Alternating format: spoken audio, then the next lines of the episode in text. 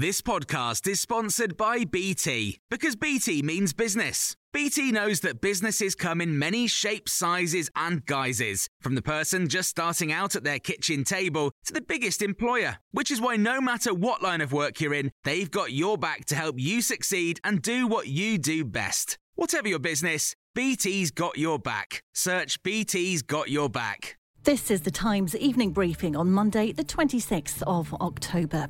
The Prime Minister says the government will do everything it can to ensure no child will go hungry this winter, but is refusing to change his approach to free school meals.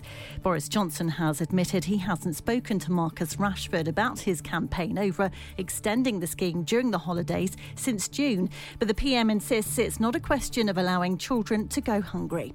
I totally understand the issue of, of holiday hunger. It is there we have to deal with it. The debate is how do you deal with it? And we're very proud of the, of the support that we've given. I've said repeatedly throughout this crisis that the government will support families and businesses, uh, jobs and livelihoods across the country. We're going to continue to do that. The Welsh Health Minister has apologised after a woman in a Welsh Tesco store was incorrectly told she was unable to buy sanitary products because Tesco believed them to be unessential items. Supermarkets in Wales are unable to sell unessential products for the duration of the country's 17 day firebreak lockdown. But Vaughan Gething says in this instance, staff made a mistake. It's an incorrect reading of both the regulations and the guidance. Supermarkets are open and trading, as are many other shops, and are able to sell the wide range of everyday items that we all need. Just over a week ago, the Stories of Our Times podcast exposed a Russian fake news campaign designed to spread fear about the Oxford University coronavirus vaccine. Today, the programme releases part two of its investigation as Manveen Rana has uncovered further evidence that a British journalist was involved. Edward Lucas is a Russia expert and columnist at The Times. He says disinformation is a cheap but powerful tool used by Russia where it really gets a lot of bang for the buck, or perhaps one should say rumble for the ruble, is on disinformation because this stuff is really cheap. They maybe spend a few million dollars on a disinformation campaign and it can have a global effect. To hear the full story, just search Stories of Our Times in your podcast provider.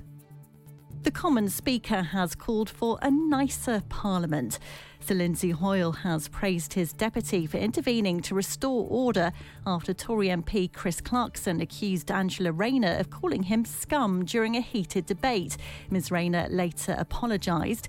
Due to social distancing rules due to the pandemic, Sir Lindsay has told Times Radio he's also looking forward to the return of packed debates. I look forward going back to the days when the benches will be packed again and the humour and the comments and the good nature of it, as well as that immediate electricity that fires from one side to the other. You can hear more on these stories throughout the day on Times Radio. When you make decisions for your company, you look for the no brainers. And if you have a lot of mailing to do, stamps.com is the ultimate no brainer. It streamlines your processes to make your business more efficient, which makes you less busy. Mail checks, invoices, legal documents, and everything you need to keep your business running with Stamps.com.